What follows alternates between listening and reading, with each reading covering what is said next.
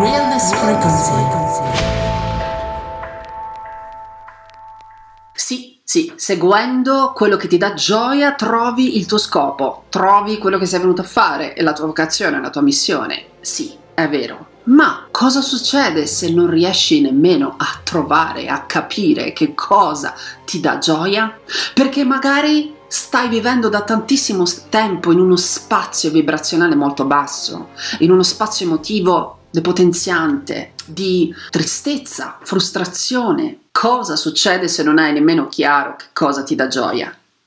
Il sollievo. Questa è la parola. Scrivitela e cerchiala perché è importantissima. È spesso impossibile per una persona che vive in certi stati emotivi molto bassi e da tanto tempo fare un salto, saltare 8-10 scaline alla volta e trovarsi in cima a una scala e provare dalla depressione alla gioia. È difficile, ma se cerchi il sollievo e lo segui, alla fine questo sollievo potrà trasformarsi anche in gioia. Per trovare sollievo devi provare delle cose che non hai mai provato prima, per forza.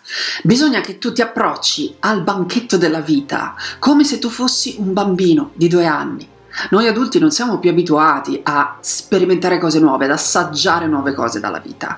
E io vorrei invece che tu ti approcciassi con la mentalità del bambino, il cui compito è proprio quello, sperimentare. Sia che tu abbia 60 anni, 40, 20, 80, 90, 120, non ha importanza, approcciati con questo atteggiamento. Che cosa mai potrà succedere? Che una cosa non ti piace e semplicemente smetti di farla. È attraverso il passare da un'esperienza all'altra che definiamo maggiormente quello che può darci piacere che può alleviarci da un dolore, quello sostanzialmente che può recarci sollievo. Pratica l'arte dell'assaggiare nuove cose al banchetto della vita. Il meglio che può accadere è che tu trovi veramente quello che fa per te, quello che veramente fa galleggiare la barca della tua vita. Quindi assaggia più cose, segui la sensazione di sollievo e troverai la gioia. Trova la gioia e seguila e troverai il tuo scopo. È assolutamente impossibile che non succeda.